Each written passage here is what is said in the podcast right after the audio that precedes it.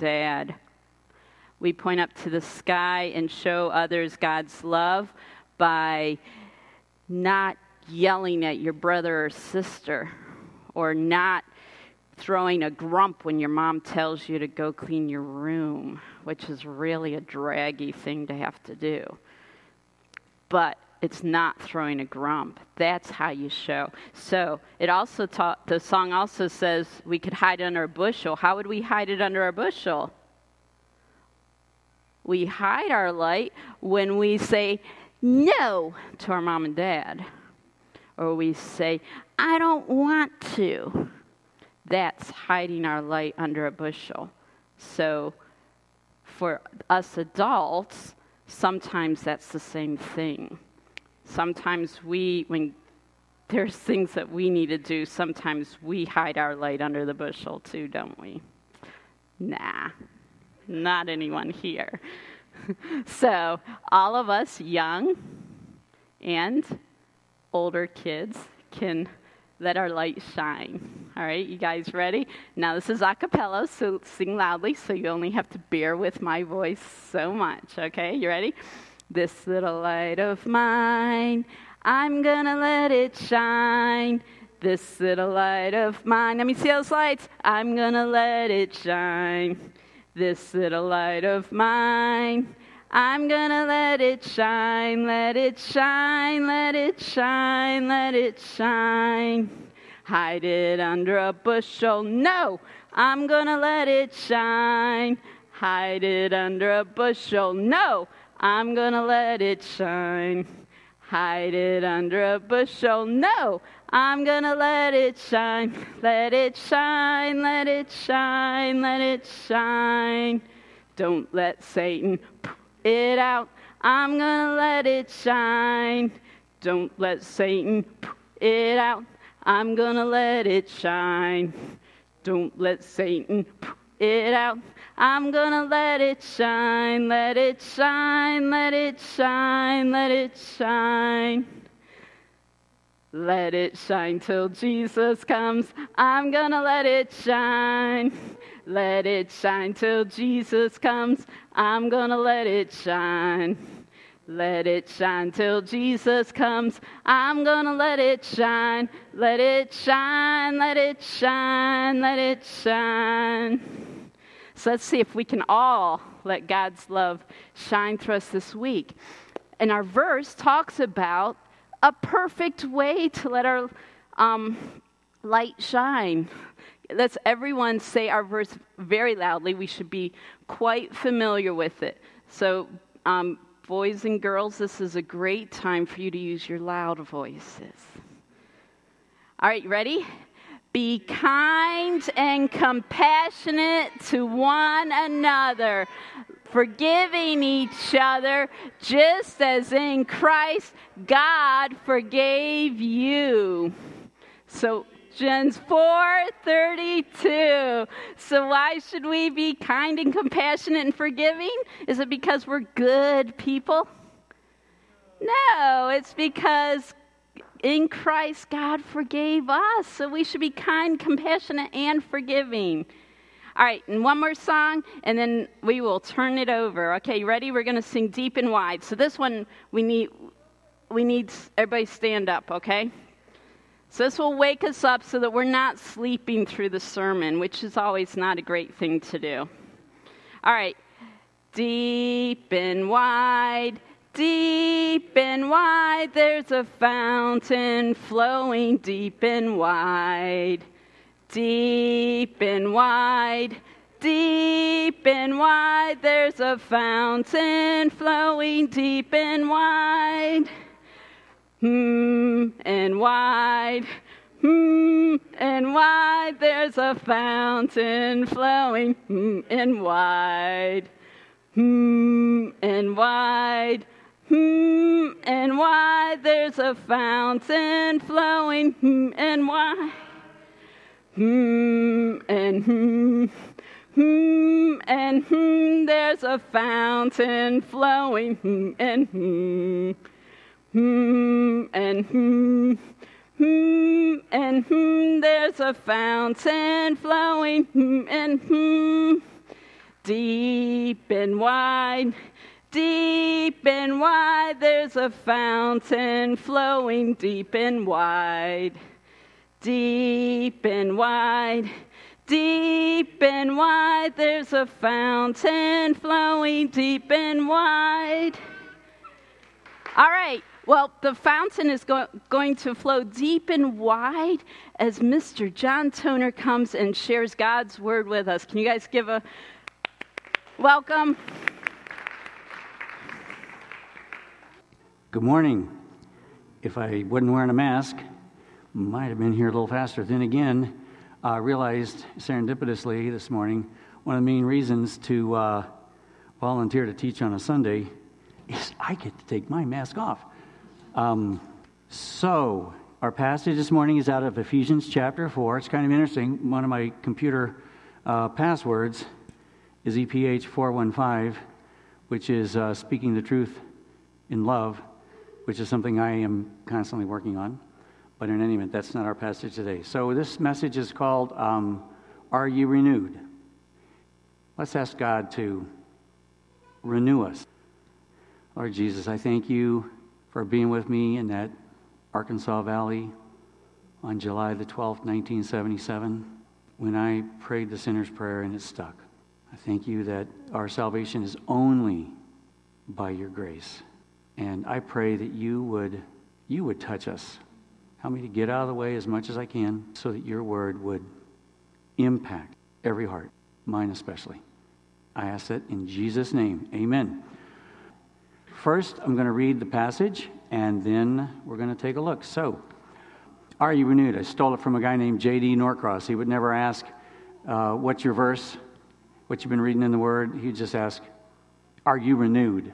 So, this I say and affirm together with the Lord that you walk no longer just as the Gentiles also walk in the futility of their mind, being darkened in their understanding, excluded from the life of God because of the ignorance that is in them, because of the hardness of their heart, and they, having become callous, have given themselves over to sensuality for the practice of every kind of impurity with greediness. But you did not learn Christ in this way. If indeed you have heard him and have been taught in him, just as truth is in Jesus, that in reference to your former manner of life, you lay aside the old self, which is being corrupted in accordance with the lusts of deceit, and that you be renewed in the spirit of your mind and put on the new self, created, which, is, which in the likeness of God has been created in righteousness and holiness of the truth. Ephesians chapter 4, verses 17 to 24. So, um, be renewed in the spirit of your mind. That is the one phrase that we're going to focus on this morning. In fact, we're going to focus on kind of a very specific application. Um, appreciate uh, the, uh, the thought earlier, um, you know, don't fall asleep during the sermon. Um, I don't know if, what the risk is of that with John Toner you're probably more at risk of like misdemeanor heresy just to keep you on your toes. But I don't think you'll fall asleep. Um, so we're going to look at be renewed in the spirit of your mind. It's a weird phrase. I, I listened to a bunch of sermons, I read a bunch of sermons. Uh, this one actually is primarily uh, stolen, I mean, uh, borrow, I mean, um, yeah, borrowed from uh, John Piper. But um, three points we're going to look at about being renewed in the spirit of your mind. This phrase, the spirit of your mind, it's the only place it occurs in the entire Bible is right here. And different guys get different handles on exactly what it means, but it, in essence, it means your, the heart of your mind, or the deepest, deepest part of your mind and your heart. That deep, deep down part of you that drives everything that you do. So, three things we're going to look at. Number one, what is wrong with the human mind? I mean, why does it even need to be renewed anyway? Number two, looking at the gospel saves you and changes you, but your mind is often the last one to find out. And three, how can the gospel also renew the spirit of your mind? What's wrong with the human mind? The gospel changes you, but your mind doesn't always hear or is the last to learn. And then how the gospel also can renew the spirit of your mind. So, number one, what is wrong with the human mind? We got an election coming up. I don't know if you heard. It's kind of it's, a, it's serendipitous. We're talking about having a right mindset. Three days before, half of the country is going to be challenged to have a right mindset. So, um, so what's the secular answer? By the way, when we get to slide 16, if you don't understand, some of these slides are like, you're going to say, well, is this really the Bible or what's he talking about? Slide 16, don't skewer me until we get there. If you don't like that, then skewer me all you want. But um, what is the secular response to the problem with the human mind? Because even, even um, secular people understand there's something wrong with mankind. I mean, why are we capable of such incredible evil? There's no other animal on the planet that does evil on purpose for fun. So, what is wrong with the human mind? The secular answer is education or reprogramming. If there's something wrong with our minds, it's a lack of education, it's a lack of understanding. If we just are taught the right things, then we'll do the right things. So when people do the wrong thing, we didn't teach them, they, they didn't know, or they had bad programming. So we're going to redo their programming. That's, that's kind of the, uh, the secular mindset. And uh, in terms of like the inner mind, the, the spirit of our mind, um, there are phrases that are used. They'll say, well, everybody has an inner critic. I mean, I know something about every one of you in this room as well as on Zoom. I don't know where Zoom is, but anyway, you don't think you're good enough. You're not smart enough. You're not pretty enough. You're not thin enough. You're not successful enough everybody is deeply, deeply insecure. Everybody. And the secular people understand it. And so they say, well, you got an inner critic. Um, or Amy Cuddy came up with this phrase, the imposter syndrome. She had a best selling book and a big TED talk. And she said, even when people are successful, they have this sense that they're an imposter. If people really understood what a loser they would, they were, they would take away their diplomas, take away their success coaching class I took this last year called it Gremlins, but it's just a message that everybody hears you're just not good enough at a deep, deep level. And so, if you want to see what that looks like, this is a chart that I will, the uh, iceberg chart is something that I see in um, over and over again. You may have seen this. But basically, it talks about our conscious mind and our non conscious mind left brain, right brain. I'll get to the Bible, trust me. So, above the surface, our conscious mind. That's the analytical, that's the part that makes decisions, our, our logical reasoning. And then our non conscious, our subconscious, below the surface. It's, uh, it's where our emotions reside. Um, and actually, it's really where all of our decisions are really made because our, our decisions are made on an emotional basis. And we come up with a logical reason to justify them. But even below that level are our core beliefs. Who am I? What makes me valuable? What gives me value? What's going to make me happy? That is the spirit of your mind. That is the part that needs to be renewed. Now, the secular, let's look at the next slide. The secular solution is basically this here's this person, well, I'm not good enough. You know, I'm, I'm not cute enough, I'm not funny enough, whatever it is.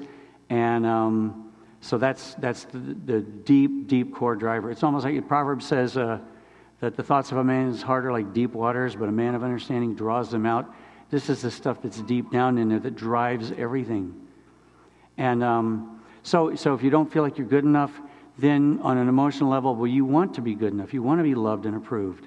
And so I know I'll join Jenny Craig and, and cut 30 pounds. And then people will love me. And then I'll feel good enough. And you can repeat that cycle over and over again. My car isn't as cool as the next door neighbor's. Or my driveway, kind of weird thing, we got a new asphalt driveway, and same day, two other neighbors, same thing. So, not that that has anything to do with anything, but, but, but uh, you know, I'm, i want to, you know, it, it's, I want to be approved. I want to feel good about myself. And so, whatever that's going to be, I need to sell more houses. I need to make more money. I need to um, get an article published. Um, whatever it is. And th- we think that those things will satisfy us, but it's just never quite enough to really meet that deep inner need that says, I'm not good enough. And it always surprises me um, in this coaching class, especially. It just surprised me because we kept talking about this. And I'm wondering so, why is it, do you think, that all human beings are so deeply insecure? You think like a, a bear is insecure? You know, dog? Yeah, maybe a dog. But, um, you know, why is it that everybody's so deeply insecure? Because to me, the answer is real clear. It's in the scripture. Um, we, we don't feel good enough because we're not good enough. That's why. Um, God's word on this, uh, uh, why are, why, do, uh, what's wrong with our minds? God's word says it simply. We are fallen. And when we know that we're fallen, we, it doesn't mean just that our will is fallen, our decision making faculty is fallen. Everything about us is fallen. Our flesh is fallen. That's why we die, right? We know that our physical bodies are fallen. Death wasn't here until Adam and Eve committed cosmic treason against the king of the universe and passed their sinful DNA on to us. And so we're fallen. That is the problem with our minds. Scripture says that since they did not see fit, actually, let me, before I look at these, well, let's, let's look at them first. Since they did not see fit to acknowledge God, God gave them up to a debased mind, says in Romans 1.28, or a depraved mind. It also says in Romans that we exchange the glory of the immortal God for an image resembling mortal man. And Peter says, Prepare your minds for action. Do not be conformed to the passions of your former ignorance. Their minds were getting in trouble because they were ignorant of God's truth. And so let me ask you so are these verses only true of the minds of the people outside this building, the lost. The lost have fallen minds. Yeah, they, they don't think straight. But once we get saved, my head's good. Everything God says, I totally believe. Or do these verses describe the natural state of your mind and mine as well? That our minds are bent towards self centeredness, not God centeredness and our minds are bent towards choosing the wrong thing rather than choosing the right thing. And that the reason why our minds, our minds, the spirit of our mind, the deepest, deepest part of our mind, needs to be renewed, needs to be changed, is because even once we are believers, we're still stuck in, in, in um, old patterns. This uh, next chart, the, we're, we're going to see this iceberg like about a dozen times a day. But uh, so here's what the Bible says We are lost sinners. We are enemies of God without hope in the world. We have darkened minds and hardened hearts. That's the good news. Actually, that's the bad news. But uh, yeah, lost sinners. I mean, I don't understand if, if, if psychologists and if coaches and if, you know, uh, policymakers, if they all understand that we have this inner voice that says you're not good enough. Maybe it's because we're really not good enough, right? Maybe that's why we have that voice. And that's what's telling us that we, uh, it's cut, we've been cut off from our Maker. We've been cut off from the, what was supposed to be the source of our joy, the source of our value. And so, as a consequence, guilt and shame make us hide, like Adam and Eve. They hid from each other, from God and even from themselves, making excuses. And so guilt and shame make us hide, and so we cannot receive the love and approval that we so long for because we're, we dare not risk letting anybody know what we're really like. So we seek approval, we seek acceptance, we seek to feel good enough about ourselves money, sex, success by whatever means, or even religion and morality, which is something that believers tend to get tempted with? That am I a better Christian than that guy? Am I walking in victory right now? Am I more moral than the unbelievers? We're, we're grasping at straws to find ways to prove that we are good enough. We, we want to prove, we want to earn the value that's been lost because of our sin and our separation. the natural state of our minds and our lives before we're saved, and you can go to the next slide, is this. In, in the, uh, passions, uh, the passage in Ephesians 4 we started with, talks about we, you know, we're born with futility of mind, darkened in our understanding, hardness of heart, and our heart is full of the lusts of deceit or deceitful desires. We have desires in our minds to tell us this will make you happy, and it's deceitful. You know, yes, is the devil alive and well? Yes, does he tempt people? Yes. And our own flesh can do a really pretty good job just on its own. Point two the gospel saves you and changes you. That's good. If you confess with your mouth Jesus as Lord and believe in your heart that God raised him from the dead, you probably could be saved. You, uh, you'll be 90% saved, and then the rest is up to you. Nope, says you will be saved. 100%, 100.0%. The next slide shows my favorite picture of all time. I've used this, I don't know if you noticed, it's probably at least one out of three times I speak. And it's the exact same, I mean, I, this is what happens. This is a transaction that takes place when you and I trust Jesus as our Lord and Savior, when we repent and ask Him to forgive us of our sins. There's two aspects, and I've been a believer for about 43 or so years. And for the first 30 years, I bet, I only understood the red arrow. The red arrow at the bottom that says the transaction takes place when we, you know, confess with our mouth that Jesus is Lord and believe in our hearts that God raised him from the dead, you will be saved. And I, what that means is we take our guilt and our shame, our spiritual felonies, and we put them on Jesus and he paid the price for our sins, died and was buried, and then rose again from the dead to prove that the debt was paid. And that's what I thought it meant to be a Christian. The top half, the green arrow, is also true and is very important. Christ's righteousness is imputed to us. You're welcome. Absolutely. His righteousness is imputed to us. Before salvation, our hearts are a works machine. We are trying to get approval. We are trying to justify ourselves because we just don't feel good enough, because we're not. And but we'll never have a good enough record. We want to present God with a good record so that on balance our good deeds outweigh our bad. And that's just not how God works. And we know it, and we never feel like our record is enough. Jesus imputes his perfect record to us purely by grace. And that's what happens when we get saved. And that is fantastic. That is wonderful. That is, by definition, the good news. And yet, here's the thing your mind is often the last to understand what has happened. So, what we're going to see is this we got the two. We have, um, this is Romans 10 9. Confess with your mouth Jesus is Lord. That's with your conscious mind. And believe in your heart that God raised him from the dead with your emotional heart, and you will be saved. So we do that, and we're saved. We really are saved. That is 100.0%. It's done. It's finished. It's a one time event. It is not gradual. It's not a little bit at a time.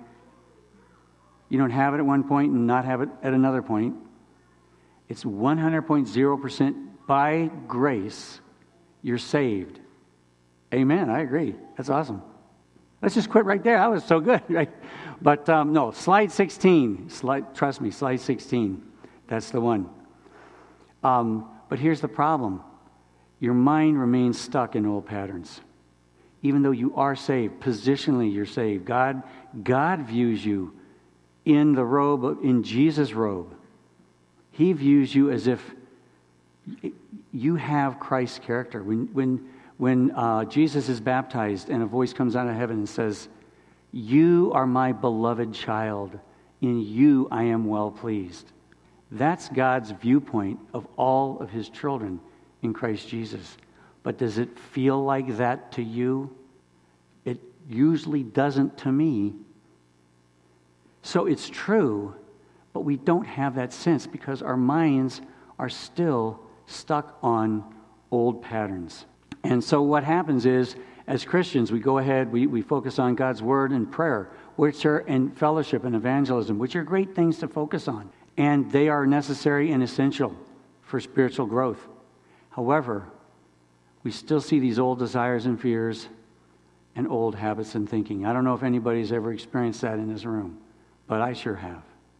You know, we, we, we see His Word, we read it, and there's part of us that wants to obey it, but there's part of us that doesn't. We still have these deceitful, sinful desires that tell us if you do this instead of what God says, it'll work out better for you. If our minds, if your mind really believed that God will take care of all your needs in Christ Jesus, you'd never worry about money. If I believed that, um, yeah, if, if I believed that He will never leave me or forsake me, if I believe that even though I walk through the valley of the shadow of death, I fear no evil, for God is with me. If that was my mindset, I'd never be afraid of anything. And that's just not the reality that we see. And the reason is, is because we have a failure to believe the gospel at a deep level. And when we fail to believe the gospel at a deep level, we are giving control to shame and old patterns of thinking. So we want to not just understand the gospel with our mind, the surface, the intellect, or even on an emotional level. We want the gospel to be able to speak to the deepest part of us that tells you who you are, that tells you what makes you valuable, that tells you what will really make you happy. That's where we really want to receive the gospel. How does the gospel renew the spirit of our minds? The Holy Spirit has two actions, and it has to be God doing this in us. It's interesting, the, the, the, the, verb for being renewed, when it says put off the old man and put on the new, uh, and I think I'm right. I got a Bible scholar in the room that could correct me afterwards, perhaps. I think I'm right that when, when the verb tense for putting off the old man and putting on the new it's, as, it's a tense where it's already happened, past tense, one time for all, and it has ongoing effect. The be renewed is, I think it's what they call present perfect, but it's an ongoing thing. Our salvation is once for all, 100% done.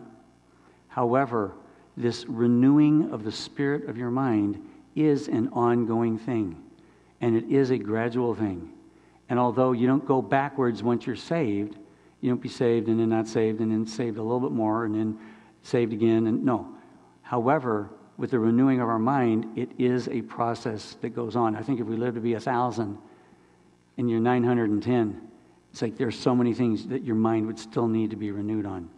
But God's God, the Holy Spirit uses two things: the outside in, which is the Word of God, and inside out, breaking up our hardened hearts. If it's just the Word of God alone, well, I have a hard time saying this because I think the Bible is a magic book. I think uh, I say that the Bible is the fourth person of the Trinity. And I think it's so powerful that you could read it with a dark, unbelieving, twisted heart and it'll start to work its magic on you. That's how I believe it. Still, for deep transformation, just looking at the Word, memorizing the Word. I mean, how have, who, has any, who has ever read the Bible maybe daily for weeks on end at a time and it doesn't seem to make any difference? Does that ever happen? Apparently not. It happens with me, you know, or it has, you know. But, um, and uh, so, so, but also the Holy Spirit has to break up our hardened heart. If it was just the Word, our heart wouldn't receive it. And it was just the Holy Spirit you know, bruising our heart without the words hope, you know, we'd be crushed. So those two actions take place. Um, and then one key area that the Holy Spirit needs to work on right here is um, a crucial area is for us to believe at the deepest level that you are loved as a sinner. You are loved as a sinner. Perhaps I'm the only person that this message speaks to maybe I'm the only one that has had a struggle with this and still does at times. That it, it, my mindset has been perhaps this is your experience. When I was lost, I knew I was lost. I was totally lost. I was very lost. Lost. And when I prayed the sinner's prayer, I so badly wanted to have a new life. And just so bad. I was 19 in an Arkansas Valley, stoned out of my mind. You're not supposed to pray prayers like that, but if I thought, well, it'll never happen. If I, am always stoned, so I mean, I, I, there's no excuse, right? Anyway, and God sobered me up in, in an instant, and I just felt so. It was just I was so high. I was so excited. I was so elated to come back to town and tell all my friends who left me. Um, but uh, and then I find that my life doesn't conform to God's word. That I'm sad because I thought if I got saved, then everything would be different. And then I look around at the other people in the church. This was in Kansas City, so it's none of y'all. And, well, they have all their lives together. They don't have any junk in the trunk on the inside. And so I want to be a good boy, a good little boy, you know, good little girl Christian. And we cease to believe that we're loved as Christians, even as we're sinners. At least I have. And I believe that that is one area for sure. There are other things as well. If you, there are all kinds of things. Our mind has, you know, we have different patterns. We have the pull of sin. I mean, sin is fun. I, don't, I mean, don't let that get out, but I mean, it is. Sin is pleasurable. It says it in the scripture. If it wasn't, there was no pleasure to sin, we wouldn't do it, right? It's alluring. So there's that. And if you have addictions or patterns or all kinds of different things. If your mother told you you're a total loser, your parents have been, I mean, you may have additional issues to deal with to have your mind renewed. But this is one thing that I believe every single believer needs renewal on.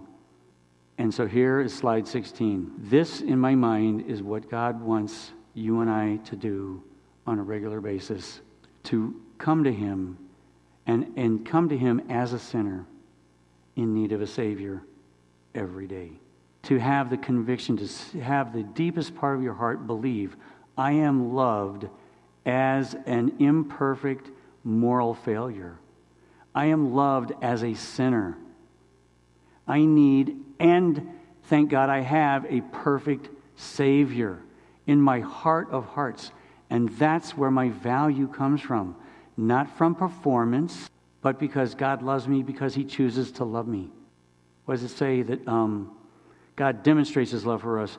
For while we were yet sinners, Christ died for us. He loved me when I was not lovable. He did not love you because you're lovable, and He also did not love you because He saw you had great potential. He loved you because you were an absolute train wreck. And He just wanted to love you. And He chose to love you and to change you because He loves you. And 43 and a half years later, after following Jesus, that's still got to be my number one plea day after day after day. So I am loved as a sinner. I need and have a perfect Savior. And when that happens, then two other things you, you, you go up. Add the more and this is, this is a gradual thing. It's over time. I think it'll never be done until we die or Christ returns. Um, but the more we do this, the more our fears and our desires are changed. The more we have hope, the more the fruit of the Spirit shows up in our life. And in this time, it's actually the fruit of the Spirit. It's not me trying to be patient and kind and gentle so I can be more spiritual. It's my heart is being changed because God loves me as, a, as the moral failure that I am. You know, it's funny when we pursue being a, a righteous, good guy, you know, I'm going to have all these Christian accolades. We become more of that person in reality the more we receive his love because we're needy, needy people. And God's word, prayer, fellowship, evangelism, all great still, but they have much more power when we appropriate this concept that we are loved as a sinner. So we got two more slides, and then we'll be done. So I have a question I'm going to ask three times before we get the answer. So there's this real famous uh, uh, phrase in Christianity love the sinner, but yeah, love the sinner, but yeah, that's what I heard too. love the sinner, but hate the sin.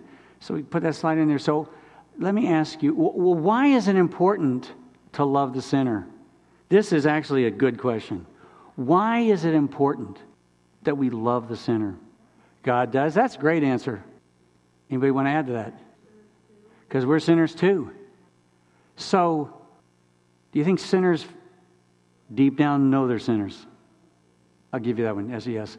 Um, so, if you have sin and guilt and shame, is that going to make you open to receive help?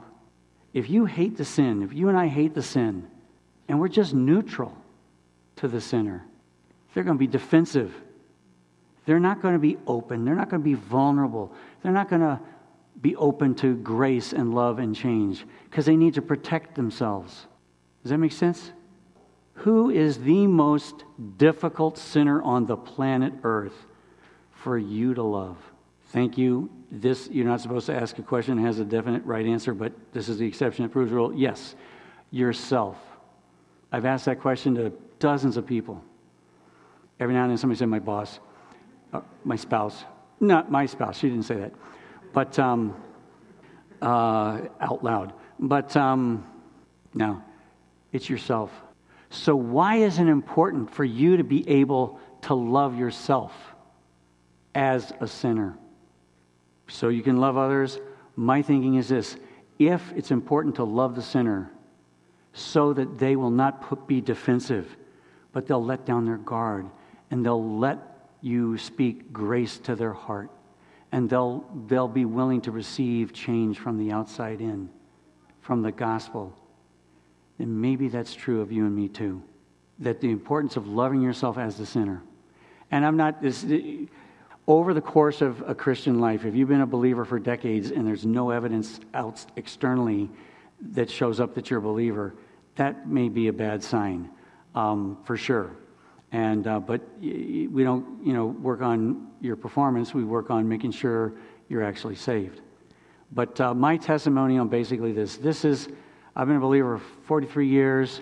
Um, without a question, the most impactful event that's ever happened in my Christian walk was when I was on a crucible weekend two and a half years ago. And I talked to Dave about this. I said, if, if I have something that fits with the message, I'm just going to say it. So the, the, one time when I, the most profound way possible, in fact, my number, it, it's a men's weekend. They have them for women now too. There's actually going to be one not too far, a couple of hours from here in January. But at that weekend, the number one thing that I walked away with was I was able to love John Toner the sinner. I could look at the mirror and say, even in your sinful state, I love you, I accept you, I approve you. God does too. Now let's work on how having His grace change you. And um, sometimes that's what it takes is a Mack truck driving through your heart. Sometimes a big, you know, event that kind of lurches you forward, and sometimes it's just His Spirit working on you softly and gently over time. Probably a little bit of both. But actually, as a result of that weekend, um, I do not care for the phrase walking in victory. If that works for you, if that has been beneficial to your life, then don't listen to the next 30 seconds.